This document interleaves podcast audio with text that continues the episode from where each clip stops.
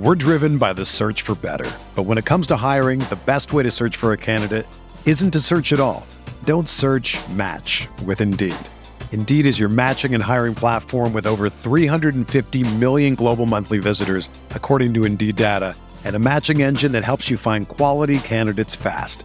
Ditch the busy work. Use Indeed for scheduling, screening, and messaging so you can connect with candidates faster. Leveraging over 140 million qualifications and preferences every day, Indeed's matching engine is constantly learning from your preferences, so the more you use Indeed, the better it gets. Join more than 3.5 million businesses worldwide that use Indeed to hire great talent fast. And listeners of this show will get a $75 sponsored job credit to get your jobs more visibility at Indeed.com slash BlueWire. Just go to Indeed.com slash BlueWire right now and support our show by saying that you heard about Indeed on this podcast. That's Indeed.com slash BlueWire. Terms and conditions apply. Need to hire? You need Indeed.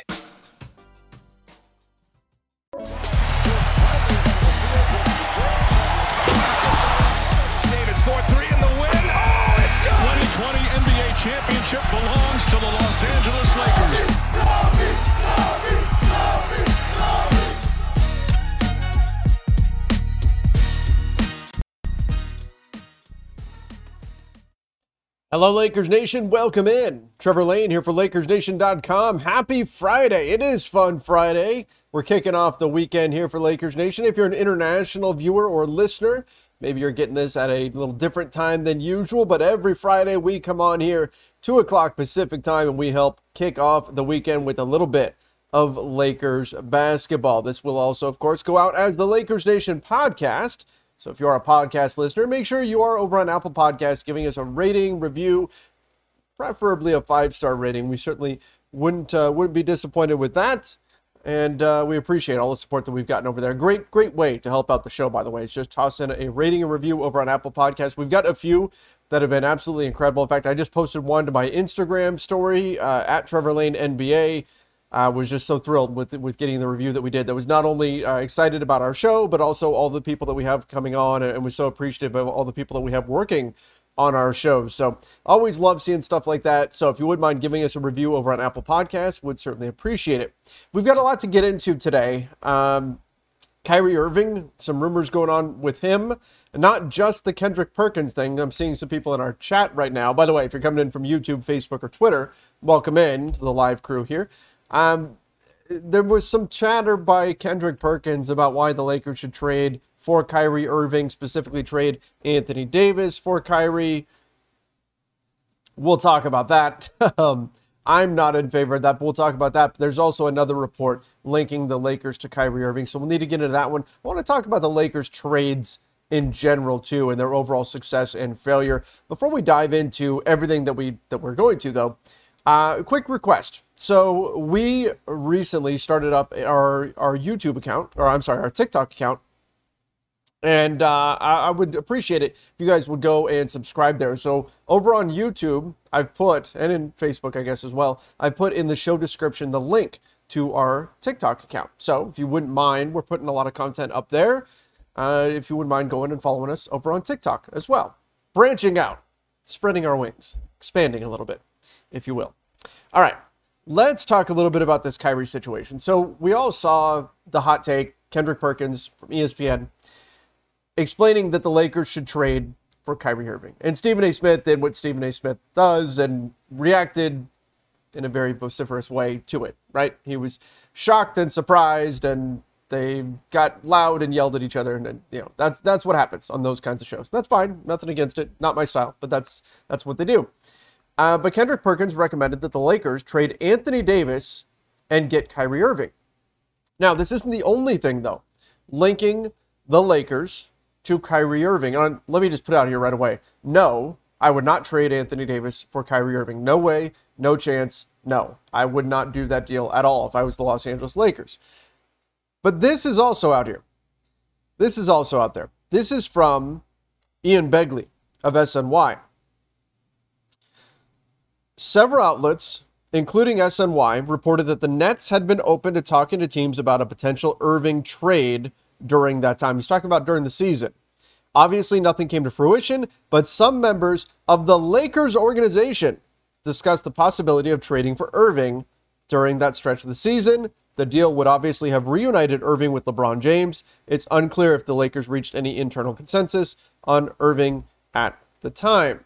So, during the season, the Lakers talked about potentially trading for Kyrie Irving. Now we know that's that's a challenge, right? Because Kyrie couldn't play home games for the Nets. He wouldn't have been able to play home games for the Lakers either, based on mandates and things of that nature. So that that's a little bit curious. So how far did those discussions actually go? Probably not very far. And my guess would be that the Lakers were looking at do we swap Russell Westbrook for Kyrie Irving? That that's a different discussion in my mind than trying to swap Anthony Davis for Kyrie Irving. Russell, Russell Westbrook, look, we know he's going to be on the trade block. This is my guess, by the way, that that was probably what the Lakers were looking at.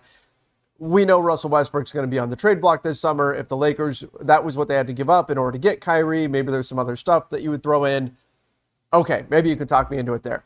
But Kyrie Irving for Anthony Davis, no, it doesn't make sense. And I know there's a lot of people I know there's a lot of people out there who are not high on Anthony Davis right now, Lakers fans who are frustrated with Anthony Davis based on what we've seen with the injuries, right? We saw two major injuries for Anthony Davis this season, kept him off the floor for a good chunk of the time. And even when he was healthy, we didn't see very many, there were some flashes, but we didn't see a lot of the dominant Anthony Davis, right? Think back to the bubble when Anthony Davis looked like a league MVP. That was probably the last time we saw that guy. His three point percentage, what was it this season? Like 18%? So I understand why some Lakers fans would be frustrated with Anthony Davis, and some might be willing to just wash their hands of the situation and say, let's move on. Say, let's just move on from AD, and if you can get Kyrie, you get Kyrie.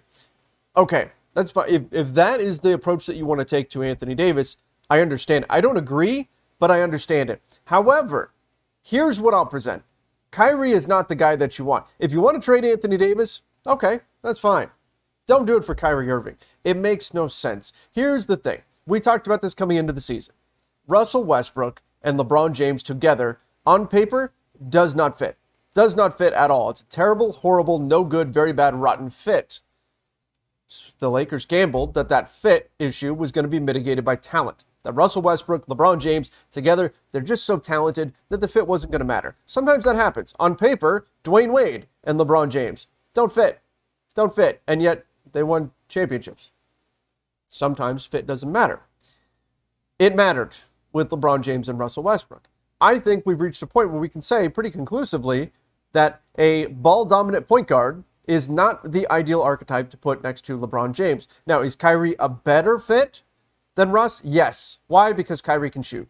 Kyrie can shoot, so that means that Kyrie, when he's off ball, is still a weapon. He's still somebody where if the ball gets swung out to him and the defense is rotated over to, to stop a LeBron James drive and LeBron fires the ball out to Kyrie, the defense is going to be in big, big trouble because he's going to knock down most of those shots. Fair. But I think the point still stands that a ball dominant point guard a guy who needs the ball in his hands to be effective in Kyrie Irving. And I know they've won a championship together before. That's not ideally what you want to put next to LeBron James. Again, they won a championship together. Sometimes fit is outweighed by talent. And the Cavs managed to capitalize on that. So again, Kyrie, a better fit than Russell Westbrook, but still you're talking about a ball dominant point guard who's going to want starters minutes, who's going to need the ball in his hands in order to be effective, all of these things if you're going to trade Anthony Davis, you're not doing it for a guy who maybe is an okay ish fit. No, you want to trade. If you're going to trade Anthony Davis, you need to get the guy that you think this is the guy that is going to fit next to LeBron. It's going to be great. Everything on paper lines up. And maybe even you want to say this could be our guy for the future. This could be our guy post LeBron. That's where you get the Lakers' interest in an Anthony Davis trade. Kyrie Irving, and I've not even gotten into the off court stuff or anything like that. Incredibly talented player. Kyrie Irving absolutely is. But the fit concerns are enough to make me say, no, there's no chance that I do that if I'm the Lakers. Anthony Davis is a much better fit next to LeBron James, and I know there's health concerns there. But remember, there's other concerns with Kyrie Irving as well. Doesn't make sense. Again, if we look at the rumor that came out from Ian Begley about during the season, my guess is that was when the Lakers were poking around Russell Westbrook deals, and it was something involving Russ and Kyrie. And if that was the situation, Okay, fine. Yeah, whatever. That's you're you're upgrading there, right? Because Kyrie is a better fit than Russ. That's not going to happen now, though. Kyrie has already talked about wanting to stay with the Brooklyn Nets. I know he also talked about wanting to stay with the Boston Celtics. Told the Boston Celtics crowd, "I'm going to stay," and then a few months later, he took off, uh, wanted to trade. But still, I think that ultimately, ultimately, you don't need a high volume, ball dominant point guard next to LeBron James. You've got to make the pieces fit. And going after that type of player, as much as LeBron might want to say, you know what, I need somebody else to take some of the burden off of me, that's great. But you need somebody else who's going to do that and be willing to play bench minutes. You need somebody else who's going to be willing to put the team first. You need somebody else who doesn't necessarily have to have the ball to be effective. Think about guys, again, I've said this before, hate to invoke his name, but Alex Caruso certainly fits that mold. Uh, Malcolm Brogdon would fit that mold. There's players like that that are going to be more low volume guys. That is more intriguing of a fit than a Kyrie Irving. I'd rather take, if you're going to give up that asset in Anthony Davis, I'd rather get something else next to LeBron. All right. Isle Farkash with a super chat said the only way I trade AD is for another all star level big man. Quality big men are harder to find than guards, and we have a top three when healthy. Okay. So, quality big men being harder to find. So, another quality big man, all star level big man. What if there was a package around DeAndre Ayton? Would you consider that? I'm I'm throwing this out there. DeAndre Ayton's going to be a free agent. He'll be a restricted free agent, I should say, this summer. The Suns didn't want to pay him last summer. What if there's some, and this is purely hypothetical, purely. So I'm just saying that the comment here is asking for a quality all star level big man in exchange for Anthony Davis. What if you were to build a package around DeAndre Ayton? Would you consider that? I don't think you're getting Karl-Anthony Towns. I don't think you're getting Jokic. You're not getting Embiid. Would you do it for DeAndre Ayton? Curious. Something to, something to ponder. I don't know if I would do that. I don't know if I would go that route if I was the Lakers. But if Anthony Davis came to the Lakers and said, hey, I'd really like to be moved, and the Suns said, you know what, we're not going to pay DeAndre Ayton. We didn't think he was worth a max last year. We still don't think he's worth a max this year. Again, this is far fetched. This is me just working through this. Would you do a package around DeAndre Ayton if you're looking for someone else for Anthony Davis? You'd have to consider it. I don't think I would.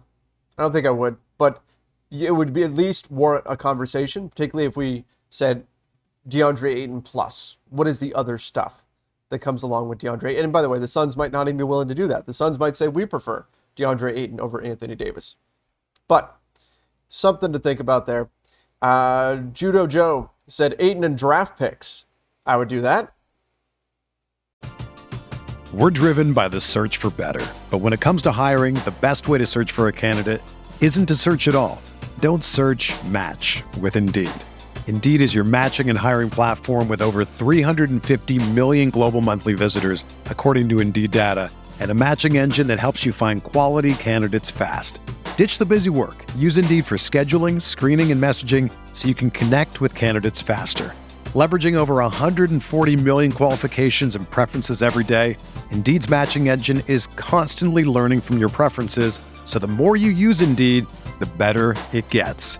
Join more than 3.5 million businesses worldwide that use Indeed to hire great talent fast. And listeners of this show will get a $75 sponsored job credit to get your jobs more visibility at Indeed.com slash BlueWire. Just go to Indeed.com slash BlueWire right now and support our show by saying that you heard about Indeed on this podcast. That's Indeed.com slash BlueWire. Terms and conditions apply. Need to hire? You need Indeed. Uh, Matt said, no, don't make the Suns better. Uh, Rashid says, what quality big man? Ayton sucks. He shines because of Chris. That's the that's the question. That's really the question for the Suns this summer when they decide to pay DeAndre Ayton. How much of Ayton's success, his production, is a result of Chris Paul and him being a maestro with the basketball and him setting Ayton up for lobs and, and all that sort of stuff. I think Ayton is a very talented player. I think he's very good. But I think that's a fair criticism. It's a fair concern if you're going to be the team that's paying him, how much of this is he were he's playing next to this ridiculously efficient point guard that sets him up for easy catch and finish opportunities? Yeah, I, I think that's certainly a factor. So it's something to consider, something to look at. Esham 976 said in the past, Kyrie expressed he couldn't trust LeBron if the game was on the line, and the Cleveland championship is because of him and not LBJ. I tend to think there's times where guys say stuff and eventually gets swept under the rug and bygones be bygones and that kind of stuff. So when I, I look at somebody who said something in the past, that doesn't necessarily mean that feeling, that sentiment, any animosity from that is still there. Sometimes guys bury the hatchet. I, I don't know exactly what LeBron and Kyrie Irving's personal relationship is like, but I'm just saying that we shouldn't just assume out of hand that because Kyrie said some stuff in the past that they're still, you know, on rocky ground and that Kyrie doesn't trust LeBron and, and that sort, sort of stuff. Uh, Jared Chalker said 100% I would make that trade. I would do Ayton. Dan L says I could talk myself into Ayton, Payne, and picks for AD. We should do we should do Ayton and Jay Crowder, just so Matt the Optimist Peralta would have a meltdown, this incredible crisis of conscience. I, I can't even imagine what his reaction would be because Jay Crowder is his least favorite player in the NBA at this point. Uh, Marty Sussman said, let's be real AD for Zach LaVine and picks. That's interesting. That's interesting. Um, that is, it makes some sense there because Anthony Davis is a Chicago guy. Again, this is, we're just hypothetical here because I don't think the Lakers will trade Anthony Davis. We got the report the other day that the Lakers will not trade LeBron James, even if he refuses to sign an extension with the Lakers. I don't think these guys are going anywhere. I don't think that's going to happen. But, but, again, something worth talking about, particularly when this rumor comes up about Kyrie Irving. Tony PR with the super chat. Thank you. Said, don't trade AD or LeBron unless they ask. Tony, I agree with that. However, we need to be aware that the odds of this team getting back to championship contention are very slim. Priority is to stay healthy regardless of the roster. Yeah, I mean, I think that if you're the Lakers, you have to understand that if you bat a thousand this offseason, you could be back in championship contention. But you're not just building a championship team, you're fixing the stuff that got messed up last season. You're fixing the problems that you created last summer. First one is Russell Westbrook. You got to figure out what you're going to do with him. Then you got to build out a roster that fits. Then you got to find chemistry. That's a lot. There's a lot that they have to do in order to put this back on track. So if you are the Lakers, yeah, I think you have to be realistic, but you also have to say, you know, we could do this. So I think they need to be aggressive this offseason in terms of making moves. I think they need to try to do what they can to build this thing around LeBron James and potentially win another championship. But that being said, you also have to be a little bit careful. You don't just throw caution to the wind and do everything you can to get the pieces that you think might help you if you're not sure those pieces are going to win a championship for you or going to get you to that level. Because most likely, what the Lakers are going to have to give up, they have two things that they can offer this offseason. They've got future cap space, so you can they've got a ton of cap room after 2023. If they absorb some salaries that go past that, they're eating into that cap room and that flexibility moving forward. And they've got those two future first round picks. And I promise you, a lot of teams are going to ask for those, right? Houston Rockets, and the Lakers call up the Rockets and say, hey, let's talk John Wall again. Both these guys, Russ and John Wall, they only have a year left. Let's talk. The Rockets are going to say, sure, we want to pick, though. Again, I, I, wouldn't do that. Maybe you can talk them down, but that's going to be the starting point for a lot of these discussions. You call up the Pacers, you say, hey, Malcolm Brogdon, Buddy Hield, let's go. Get it done. Russell Westbrook, you can have him in his expiring contract. Pacers are going to say, uh, yeah, we want 2027 and 2029. We want those picks. Why? Because you have to move Russell Westbrook. That's why. That's that's what the Lakers are going to hear. They're going to hear it from Mitch Kupchak, Charlotte Hornets. They're going to call about Gordon Hayward. They're going to call about Kelly Oubre Jr., Mason Plumlee, Terry Rozier. They're going to bat around all these names. And the Hornets are going to say, we want your picks.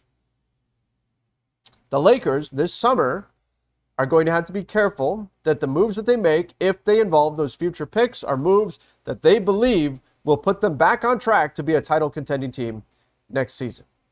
If it's a marginal move, it's a if it's a lateral move at best. For example, that's the category I'd put the John Wall trade in. I don't know if John Wall is a better basketball player than Russell Westbrook. We haven't seen him play basketball in a year. Why would I give up a first round pick for that? If I don't know it's making my team better, it might just be a lateral move where I'm keeping the same problem. I'm just perpetuating it and I'm costing myself a pick in the process. If I'm moving those picks, if I'm giving up future stuff, I have to be sure that what I'm doing is going to help me win a championship next year with LeBron. Look, if you told me right now, if you told me, Trevor, you can trade the Lakers 2027, 2029 first round picks, you're going to trade any other assets they've got. You're going to trade second round picks. You're going to trade THT. You're going to trade Kendrick Nunn. You're going to give up all your future cap space, but you will win a championship in 2023. The Lakers will win a championship. I would say yes in a flat second. You do it. Championships are rare. When you have an opportunity to win one, you go for it. But I also think that the point of this comment saying that the Lakers championship contention odds are fairly slim, I think there's some the ring of truth to that. And the Lakers have to be careful and they have to be very self-aware in what they do as far as giving up that future stuff. Because if you give up all that stuff and it turns out that what you did isn't enough, then you've got nightmare scenario where you have a team that's not good enough and a future that's not bright enough. That's where you don't want to be if you're the Los Angeles Lakers. All right, let's see what else we've got here. Tony PR, why are the Lakers so concerned about 2023? So odd because they've got LeBron James and he's going to be turning 38 years old. They want to win a championship with, with LeBron. They want to give him a chance to succeed. And doing things to help LeBron. If LeBron, if in July, the Lakers walk out of things when the dust settles in July and they look like they have a championship contending team, that's going to help LeBron feel better about signing an extension in August. It's part of why. And I think we need to be clear here, and I've mentioned this before, but an extension for LeBron does not mean a four year deal, doesn't mean a three year deal. We're probably talking about a two year deal. If LeBron signs an extension in August, I completely expect it to be a one plus one deal, which means a two year contract, the player option for the second year. That's what I expect to see LeBron sign. Why? Because Bronny is probably coming to the NBA in 2024. So he's going to want to be a free agent then, regardless. So realistically, LeBron signing an extension or not signing an extension, the difference is one. It's one year. One year. The Lakers have next season with LeBron. If he signs an extension, I think they have two seasons left with LeBron. Now, for some people, they'll say, well, then what's the big deal? Why does that matter? because LeBron, from an organizational perspective, from a financial perspective, LeBron brings in tons and tons of revenue. Tons of revenue. So having two seasons of LeBron, that certainly matters. Who knows what's going to happen? Maybe he decides after the 2023 2024 season, that's it. I'm going to walk away. Maybe you get the last season of LeBron. What happens if he experiences injuries this year and then he doesn't pass Kareem's record until the next year and then he does that in another jersey? You'd much rather have him accomplish that in a Lakers jersey. LeBron brings eyes, LeBron brings attention, LeBron brings revenue. It's important for the Lakers that they keep him as long as they possibly can. So that's part of why 2023 matters. It's about making sure that you maximize your opportunity with a player of the caliber of LeBron James on your roster, and also that you keep him happy. And ideally, you keep him. I mean, that was the report that came out the other day right? That Jeanie Buss is okay going year to year with LeBron, doesn't have to have a long year, long term extension. She's more concerned, number one, with is LeBron happy? Because if the answer to that is yes, then the contract stuff will take care of itself.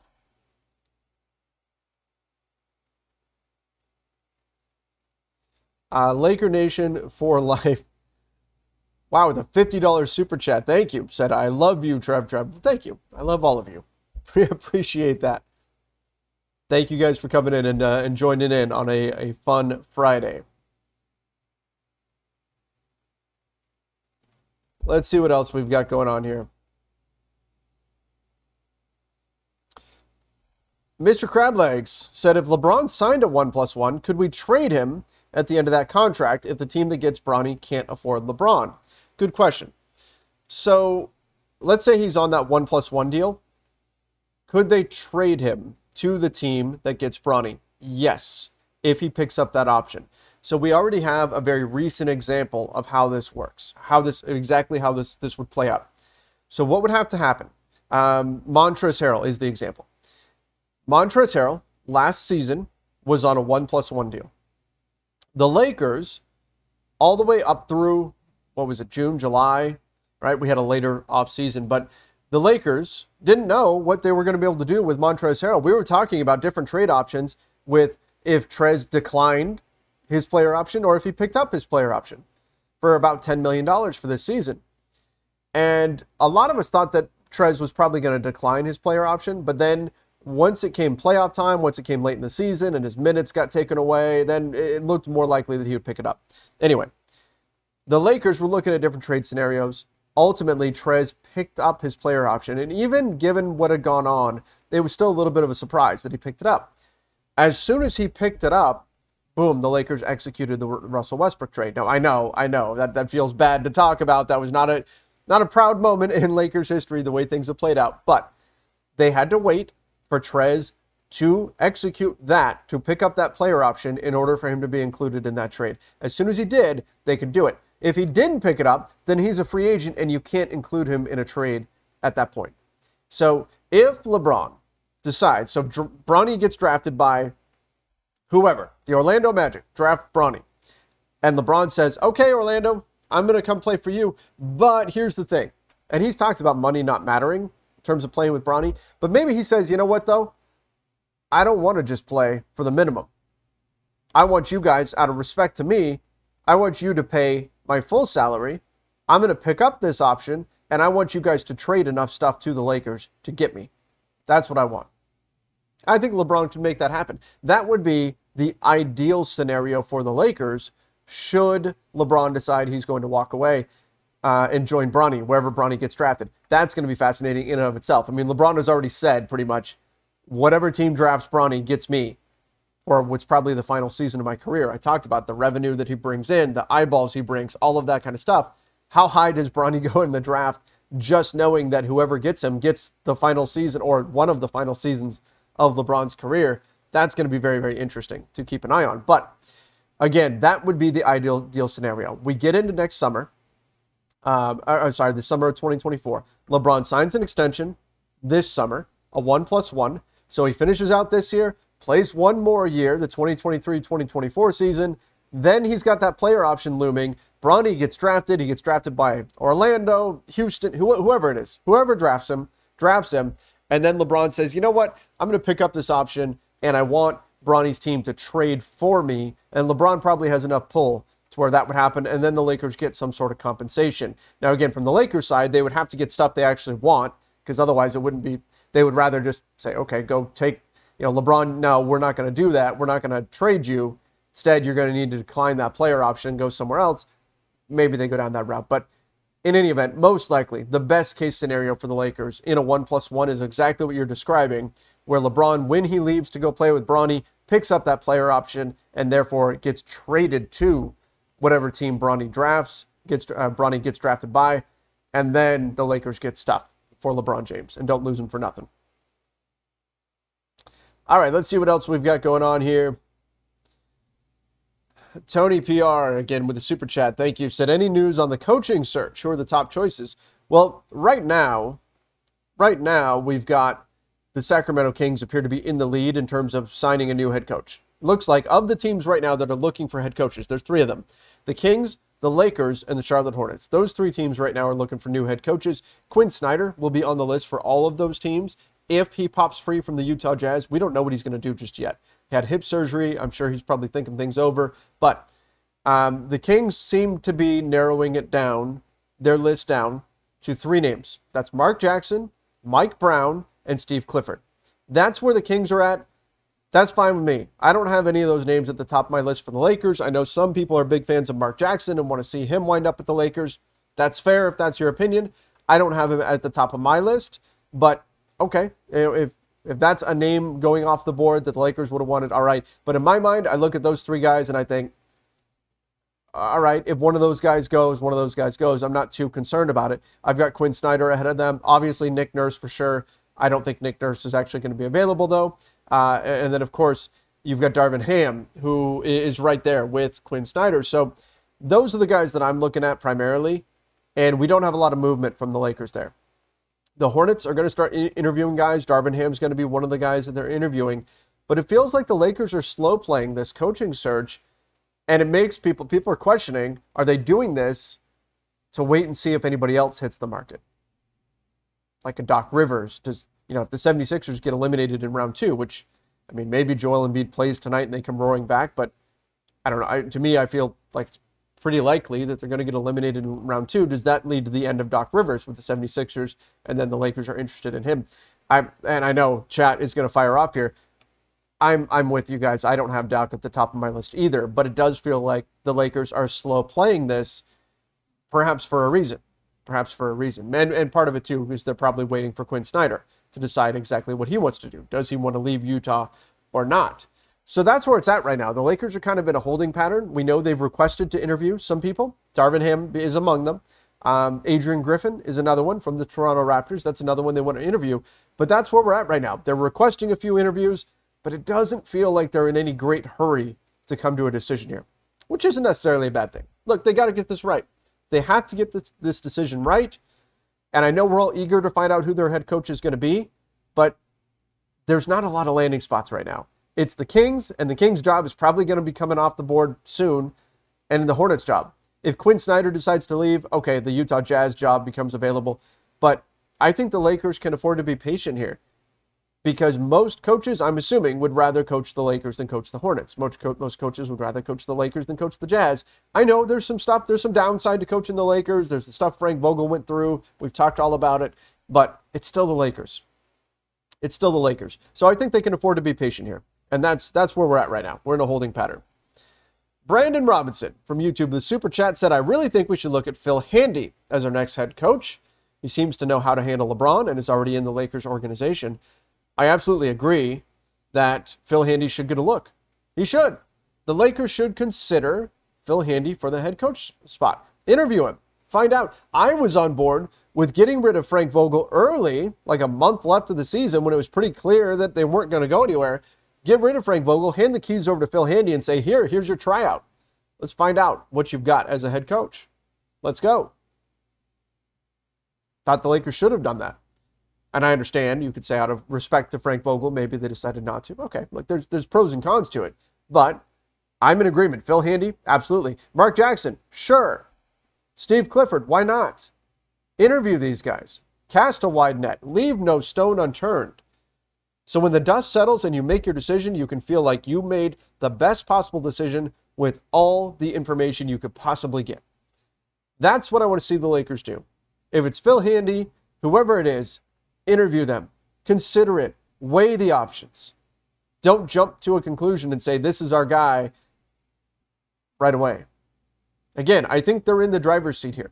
I don't think they're going to be losing coaches to other teams. Maybe you lose Mark Jackson to the Kings. Eh, I mean, from what we've heard, he's not their top option either. He's not on the top of my list, but we've also heard he's not at the top of the Lakers list. Okay, so if you lose Mark Jackson to the Kings, all right, so be it you can still take your time. Do your due diligence. However much time you need, get it right. Get it right. That's the most important part here. And I think that includes interviewing Phil Handy. And you find out he could be a very good head coach. Maybe he's at a point where he's ready for it. And that's what you do. Hey, it's Kaley Cuoco for Priceline. Ready to go to your happy place for a happy price? Well, why didn't you say so? Just download the Priceline app right now and save up to 60% on hotels. So, whether it's Cousin Kevin's Kazoo concert in Kansas City, go Kevin, or Becky's Bachelorette Bash in Bermuda, you never have to miss a trip ever again. So, download the Priceline app today. Your savings are waiting. Go to your happy place for a happy price. Go to your happy price, Priceline. Jay Nar, I miss 2020 AD. Oh man, I do too. He was fantastic. He had rim protection, shooting, could switch pick and roll. If healthy and he plays like 2020, would they be contenders with this team minus Russ? I think you need different pieces around LeBron and AD, but that AD, like if you get that Anthony Davis and LeBron James from this season, put them together, that's two MVP caliber players. MVP caliber players that would be on the same team if you get that version of Anthony Davis. That's tough to beat. That's absolutely a playoff team. I still don't think they have the pieces, the right fit around them. But yeah, the Lakers are significantly better if you get that version of Anthony Davis. That version of Anthony Davis is a destroyer of worlds. That version of AD is amazing. If you can get that guy, yeah, that that solves a lot of problems. That solves a lot of as much as we're looking at the Lakers right now and we're saying, man, they really need, you know, they need to add guys who can shoot and defend. They need two-way players, they need youth, they need all these things. They need to get rid of Russell Westbrook. If you somehow can figure out some way to reach into the multiverse and pull 2020 Anthony Davis over to this reality, yeah, that's tough. The Lakers are, are in good shape at that point. All right, let's see what else you guys have here. We'll do a few more. Jose Ortiz said Hawks. Oh, okay, it's a it's a trade proposal here. So the Hawks would be getting Buddy Hield, Kendrick Nunn, Miles Turner. Okay. Pacers get Anthony Davis and Kelly Oubre. Okay. Hornets get Russ and two firsts from the Hawks and the Lakers. The Lakers get Malcolm Brogdon, John Collins, and Gordon Hayward. So you're adding AD into a this deal. I mean, we had been talking about Russell Westbrook and the picks, maybe one pick, maybe two, in order to get Malcolm Brogdon and Buddy Hield, or in order to get Gordon Hayward and Kelly Oubre. You're adding AD, and the piece you're getting back essentially is John Collins. That's not enough for me to put AD into that trade. That's not enough. Um, and I like John Collins a lot. I also question where does John Collins fit? He's very clearly a four in the NBA. Sometimes you can get away with playing him at the five, but you're lacking a lot of rim protection when you're running John Collins and LeBron. Now, if the Lakers could, could get John Collins, uh, John Collins Anthony Davis pairing is actually really interesting and works out pretty well because AD can protect the rim a little, bit for you there. But trading AD, adding him to that mix, and the piece you get back is John Collins. That's not that's not quite enough. And I know you get Hayward and Brogdon too, instead of like Brogdon and Hield, and maybe you're valuing Hayward over Buddy Hield. But I, I think the value is close enough between Hayward and Hield that it doesn't move the needle for me. So yeah, I, I would not do that simply because I think you're you're putting in too much value in Anthony Davis and not getting enough back in John Collins. And again, I, I like John Collins a lot. Uh, Mook Morris, did you see RoCo getting a two-year extension from the Clips yesterday?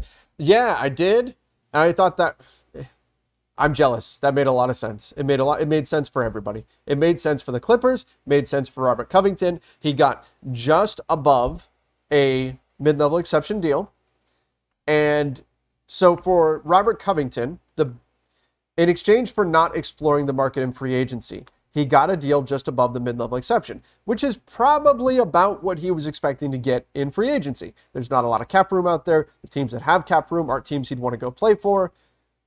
Probably he's looking at taking a mid level exception deal from somebody. So by accepting the Clippers offer now, rather than waiting until July and accepting a mid level exception, he actually got a little bit more money. Great. So he got the deal he was probably going to get anywhere in July plus some. All right, that makes sense for him. And for the Clippers, for the Clippers, you get certainty. That's what you're paying for here. You're paying Robert Covington a little bit extra to not test the waters in free agency. Look, we are going to, we want to keep you, so we're going to give you a little bit more in exchange for you not getting wandering eyes in free agency. We don't want to risk losing you, so we're going to pay you a little bit more than we think anybody else is going to give you in July. Let's keep you happy. We'll be happy because now we have certainty moving forward. Off we go. It's a great deal. And I hate to say that. And remember, the Clippers got Robert Covington and Norman Powell for just about nothing. Just about nothing. I mean, Keon Johnson, okay, right? There's some upside there. But my goodness, the Blazers just forked over those assets for very little in return. And I know the Blazers are going to try to rebuild things and, and all of that, but still, this is a great deal for the Clippers. I think Robert Covington's a great fit. I think a lot of teams in the NBA would want Robert Covington. He fits a lot of places. Every team's looking for 3 and D wing defenders and Robert Covington can do that. I'm jealous of the wings that the Clippers have. He would have been a great fit for the Lakers. He's a great fit a lot of places, but it makes sense. If I was Robert Covington's agent, I would have advised him to take that deal. If I was the GM of the Clippers, I would have made that deal. I think it makes sense for all parties involved there. That was just good business for everybody to get that deal done. Uh, Giorgio Guerra, Ayton, and Mikal Bridges plus picks for AD. Then I'll start listening. Um, I, I would love, I would love if that was the case. If that was really out there, I think if you're the Lakers, you would have to do that. The Suns probably wouldn't do that. In fact, the Suns certainly wouldn't do that. Bridges is fantastic. He's been a great fit for them. Ayton, I think they're going to keep, despite not wanting to pay him last summer. Uh, and then you add picks on top of that. It's not happening. But yes, if, if I'm the Lakers, I can't say yes fast enough to that. But I, I, I think Bridges is phenomenal. And he was, what, the runner up for Defensive Player of the Year? Uh, I stopped, Google said, I stopped following the Lakers when LeBron, traitor our youth, LeBron James ruined the franchise. So, LeBron traded the youth to get AD. First of all, that wasn't LeBron's decision. Now, did LeBron push for the Lakers to go to get AD? Sure. But ultimately, the Lakers are the ones that have to pull the trigger. The Lakers are the ones that have to decide to do the deal. LeBron can't call up the NBA and say, hey, I want to accept this trade on behalf of the Lakers the NBA will say, no, you can't do that. Rob Pelinka, Jeanie Buss, they have to sign off on the trade. They're the ones that pull the trigger. Doesn't matter what LeBron says, right? Like it, it matters certainly. LeBron has influence. LeBron has say. He's pulled. There's, there's no question. But who has to actually execute the trade? It's the Lakers. It's not LeBron. It's not LeBron. So to say LeBron traded all of our youth, the Lakers went along with this. And again, I would argue that they did the right thing. You can say they, they ruined the franchise. They won a championship. And here's the other problem with this. When we go back and we look, we look at this and we say, oh my gosh, imagine if, imagine if right now the Lakers, they had Brandon Ingram and Lonzo Ball and Julius Randle and D'Angelo Russell and Jordan Clarkson and Ivica Zubac and on and on and on. Kyle Kuzma, Josh Hart. Imagine if they had all those guys, how good this team would be. It would be a pretty good team. Is it a championship team? Eh, probably not. They'd be a playoff team. Can be a playoff team. Are they winning the championship this year? No, I don't think so. I think that's just objectively fair to say. But the problem with that is you wouldn't have all those guys. Why? Because most of those guys have gotten paid. Most of those guys have gotten paid by this point. And even the Lakers at some point have to say, oh my gosh, we can't keep paying all of these guys. These guys have gotten, Larry Nance Jr. got paid. You wouldn't have all of these young players. So I know it's easy to look back and say, oh my gosh, look at all the youth the Lakers have played, have traded. And it's also fair to say they haven't valued their assets appropriately. Some of these guys they let get away for very little return. Julius Randle, they got nothing. They just said, okay, see you later. We're going to make you an unrestricted free agent because you asked us. We're going to take the money and sign Rondo. Now, look, Rondo worked out. They won a championship, but still, they let Julius Randle walk away, got nothing in return. They traded Ivica Zubac for Mike Muscala for crying out loud. They have undervalued their assets. I'm not saying they've done the right things here. They haven't. But they also couldn't have kept all these guys. They could have gotten more in return. The cupboard wouldn't be so bare if they didn't mismanage their young assets. Point blank. But we can't also look at this team and say, and, put together this hypothetical team with all of the young pieces. They wouldn't have all of them. The team would look very different. So when I look at this and say LeBron James ruined the franchise, what would the young team look like right now? How confident would you be that a team with Brandon Ingram as your 1A guy is winning a championship? Maybe two years from now, we'll say, oh, yeah, Brandon Ingram, he's a 1A guy. He can do it. He is the star. He's an MVP candidate. He can lead your team to a championship. Maybe he gets there. But I don't feel good saying that right now. At this moment, he's a good player. I like Brandon Ingram a lot. But is he winning you a championship? LeBron did. LeBron won a championship with AD, making that trade. Again, not letting, letting the Lakers off the hook at all. They've mismanaged their young assets. Did a great job finding them, then didn't value them highly enough. That's a problem. It's a problem moving forward. But you can't look at this Lakers team and say, oh, they could have had all of these young guys on the roster. Because they wouldn't have. They would have had to move some of them. This is the story of the one. As head of maintenance at a concert hall, he knows the show must always go on. That's why he works behind the scenes, ensuring every light is working, the HVAC is humming, and his facility shines. With Grainger's supplies and solutions for every challenge he faces, plus 24 7 customer support, his venue never misses a beat. Call quickgranger.com or just stop by. Grainger, for the ones who get it done. Vector Nova. Uh, Trevor, I know you might interview a draft prospect next week. Yes, that is going to happen. That's uh, that's coming. I'm going to do a little bit of traveling next week. Have you been looking into other draft prospects the Lakers could realistically get? Honestly, I have not. I have not been realistically looking into other draft prospects. My guy Sean Davis has been. It's on my to do list. I've been busy doing some other things, but rest assured, especially when I go on this trip, I'm going to have a little bit more time to dig in fully into draft prospects and really start my pre draft analysis um, process. So that's coming. That's coming, but I'm not at a point right now where I could even start throwing out names or, or anything like that. I've got to really get into that. Part of it is it it doesn't feel good looking at draft prospects knowing that the Lakers we don't know where their lottery pick is going to wind up just yet.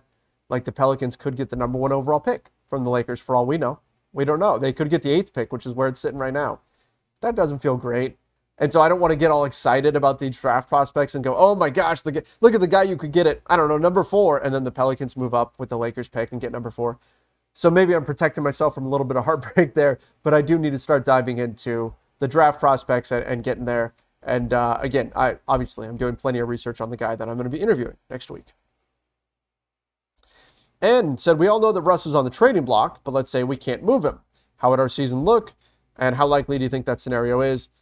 I don't know. I think they're going to do everything they can to move Russ. I think that's going to happen. Um, but Russ, if they were to bring him back, it would be based upon this idea that we saw floated out there by Sam Amick uh, yesterday that the Lakers saw the reason why Russ didn't work as Frank Vogel, and bringing in a new head coach would suddenly make it work. I don't buy it, by the way. I don't buy it. If you believed that Frank Vogel was the reason why this team wasn't working, you would have moved on from Frank Vogel midseason.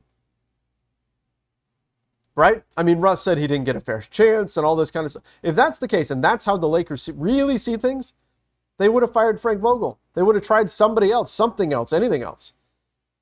So I don't buy that the Lakers really believe that a new head coach fixes things. I buy that they want that out there. I buy that the Lakers want it to sound like Russ coming back is not an impossibility for leverage reasons. I think that matters. But if Russ did come back next year, I think the Lakers would be holding on to that hope that a new head coach can somehow smooth things over and make it work. And then maybe you look to move him by the trade deadline, right? That's that's what you'd be doing. And hoping that more time together, LeBron, AD, Russ, even if it still doesn't click on paper, maybe it does click to a higher degree with a little bit more time. Remember, they only played 21 games together. So that's certainly something to uh, to consider there. Uh, Jose Ortiz, Mario Hernandez. So Trevor is streaming on three different platforms. Give him a break. LOL. Sorry, I'm. The comments go by really fast, so if I'm missing stuff, if people are are saying stuff and I'm missing it, again, I've got three platforms all being aggregated together with the comments. So that's what I see. I see YouTube, I see Twitter comments, I see Facebook comments all at the same time. So if I'm missing a comment or something like that, just keep that on. Bear with me. They go fast on my side, and I, I do my best to catch up with them um, which is great, by the way. I'm so I'm appreciative of everybody coming, especially it's the off season and uh, playoffs are going on. The Lakers aren't in it, and yet here we are talking Lakers basketball, which is fantastic. Love you guys. Uh, Jose Ortiz, Nunn and THT for Jonathan Isaac, Russ for the proposed Pacers trade, and AD for Anfernee Simons, Josh Hart, Nurkic. Well, that would be a sign and trade for Nurkic because he's a free agent, and they give us a first. Okay, so Nunn in THT for Jonathan Isaac. I don't think the Magic are ready to cut ties with Jonathan Isaac just yet. They like him a lot. He hasn't been healthy in two seasons now, um, but I, I, like him. Russ for the Pacers trade, so Brogdon and Buddy Hield. You're probably having to give up first there. Then AD for Simons. The Blazers like Simons a lot, but if you're offering AD, maybe they consider it. Nurkic would be a sign and trade, so you're hard capping yourself there. Josh Hart, one time, maybe future Laker the AD trade, I think, I don't know if you're getting enough back. Well, the first, Simons is really good, and I like Simons a lot.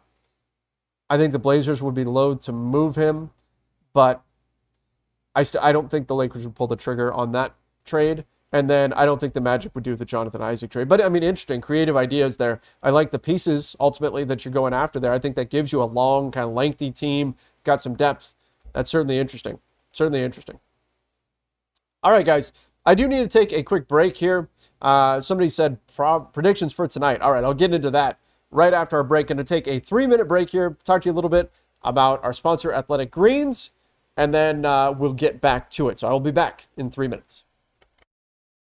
Lakers Nation, I want to pause for a moment and talk a little bit about athletic greens. I started taking AG1 because for me personally, I was interested in recovery. Number one, I've been trying to get back into shape and spending a lot of time in the gym, lifting weights, doing all those sorts of things. And I wanted to see if it could help with my recovery process and what that looks like. We all know how important recovery is in any type of athletic endeavor.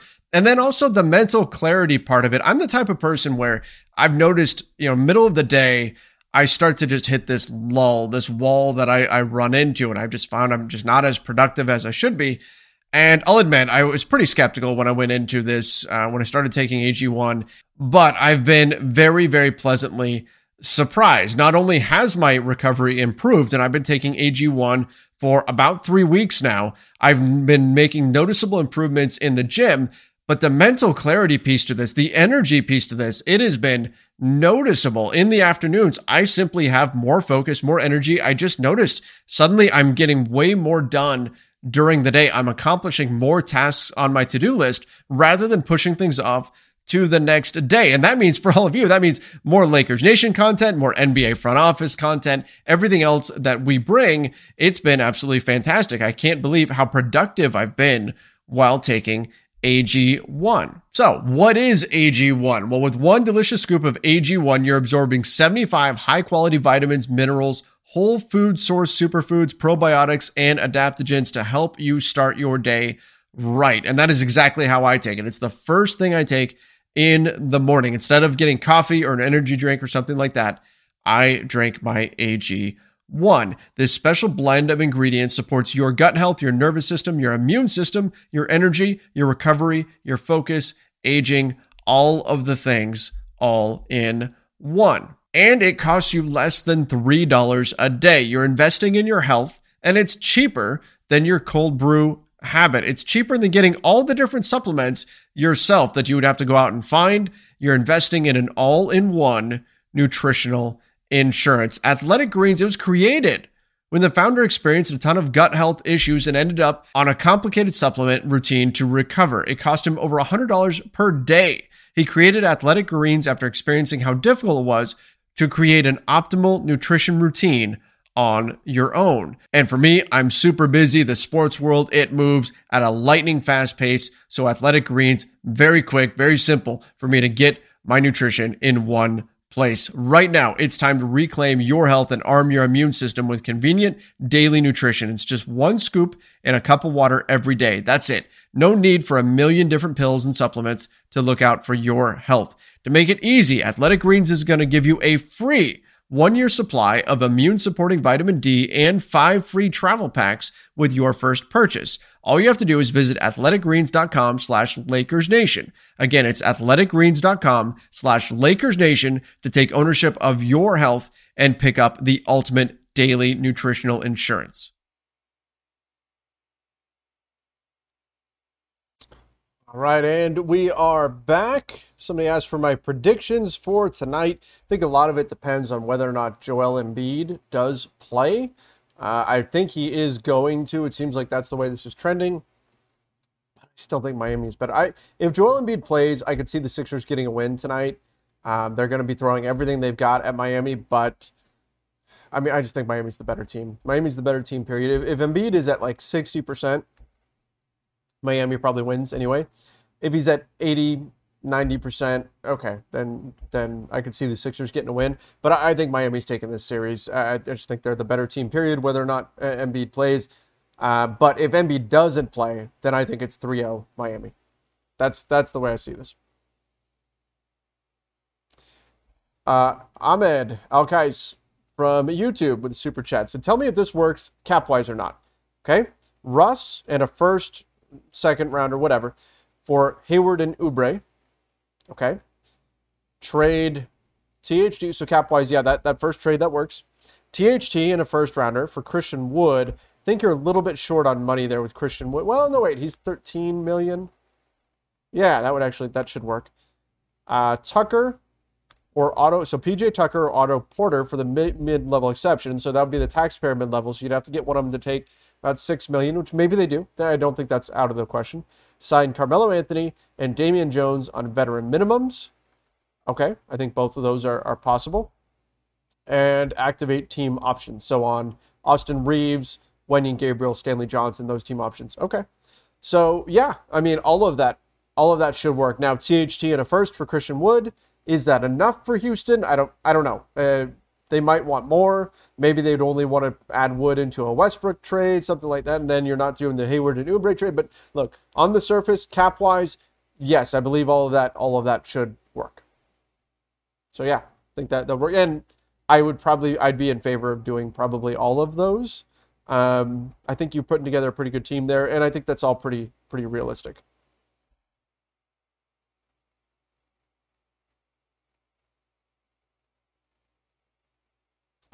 All right, let's do a few more, and then we will head off for the weekend. Uh, Brent Brewer, why is Miami so boring? Yes, they win, but they're just boring. I don't know. I they're kind of that team that everybody, including myself, has been overlooking, and I don't know why. Like they were the one seed, and yet nobody's really respected them as the one seed. Nobody's picking them. They've been picking the Bucks, been picking the Celtics, been picking all these other teams to come out of the East. Um, the Nets were getting picked, and Miami was just getting overlooked. And I think they like it that way.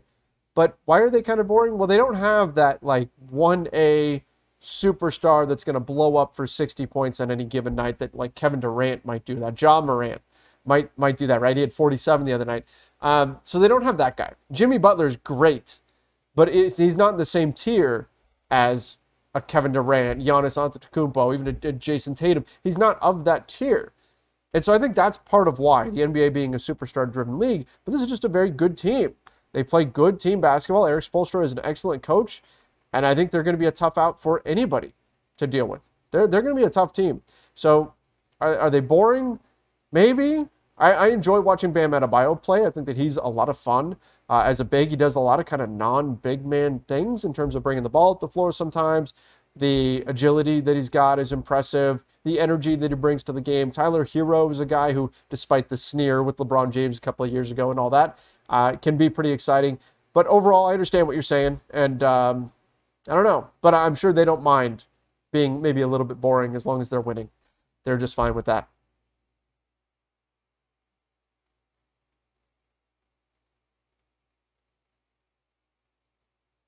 Let's see what else we've got here. Somebody said, "Who can stop Giannis?" Probably not many. Not many people can stop can stop Giannis. He's very very good. But I'll tell you what, keep an eye on this.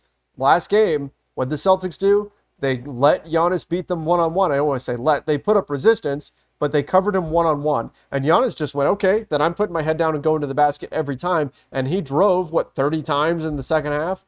Seemed like every play was Giannis one on one to the basket, but the Celtics shut down everybody else. They've made Giannis try to beat them by himself, and by the end of the game, Giannis started to get a little bit tired. So I'm interested to see the Celtics when they employ that strategy again uh, tomorrow, what that's going to look like.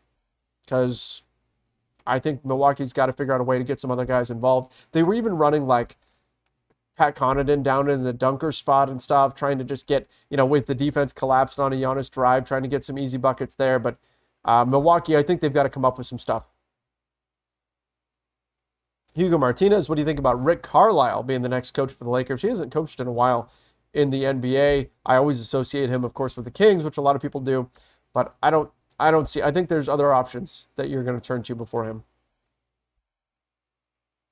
Somebody said Bucks will repeat. Hey, I'm fine with that. I I've said it before. I went into the playoffs saying anybody but the Celtics or the Clippers. So I'm. Hey, I hope the Bucks beat the Celtics.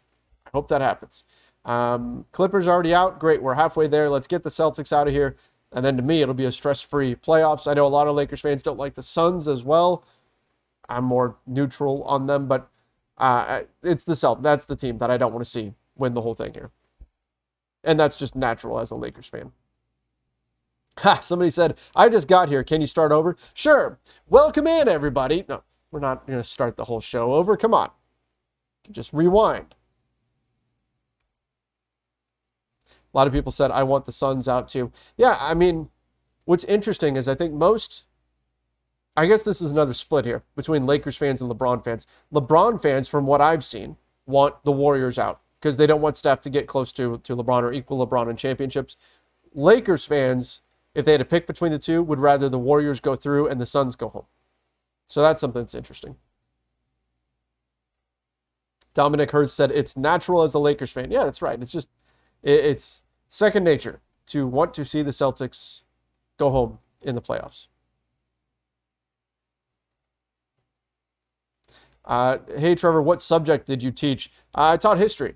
That was that was my subject when I was a teacher. I taught history. I taught a few other courses as well. I taught careers. Um, that was one of the ones that, that I taught. But um, but I primarily spent most of my time teaching history. And within that, there was of course you know economics, government, all kinds of different stuff, geography that that I taught. But yeah, history was the the broad subject that I taught for uh, for 13 years.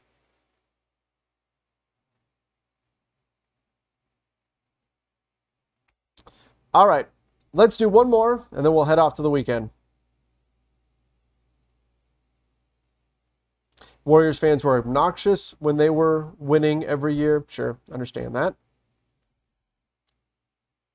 Uh, where did I graduate from? We're getting into Ask Me Anything territory here. Where did I graduate from? So I got my degree in history and political science um, from Concordia University in Irvine, California. That was where I went for um, my undergrad and also my uh, teaching credential is from Concordia University. That was where I went through all their their program, and that was that was my college. That's my school, small school, but yeah, Jeff, can you teach the history of the Lakers sucking? No. Look, the Lakers have been bad this season, but it wasn't that long ago that they won a championship. Uh, there have been some tough times, there's no question. But you know what? Overall, overall, Lakers fans, we've been pretty spoiled, right? This team has won a lot. We've seen a who's who of NBA stars come through wearing purple and gold. It's not not bad. Not bad to be a Lakers fan, as bad as it feels right now when you step back and you look at things, the big picture, you look historically, and that's what, given my background in, in history, that's what I tend to do. We've been pretty fortunate as Lakers fans. I think we can say that.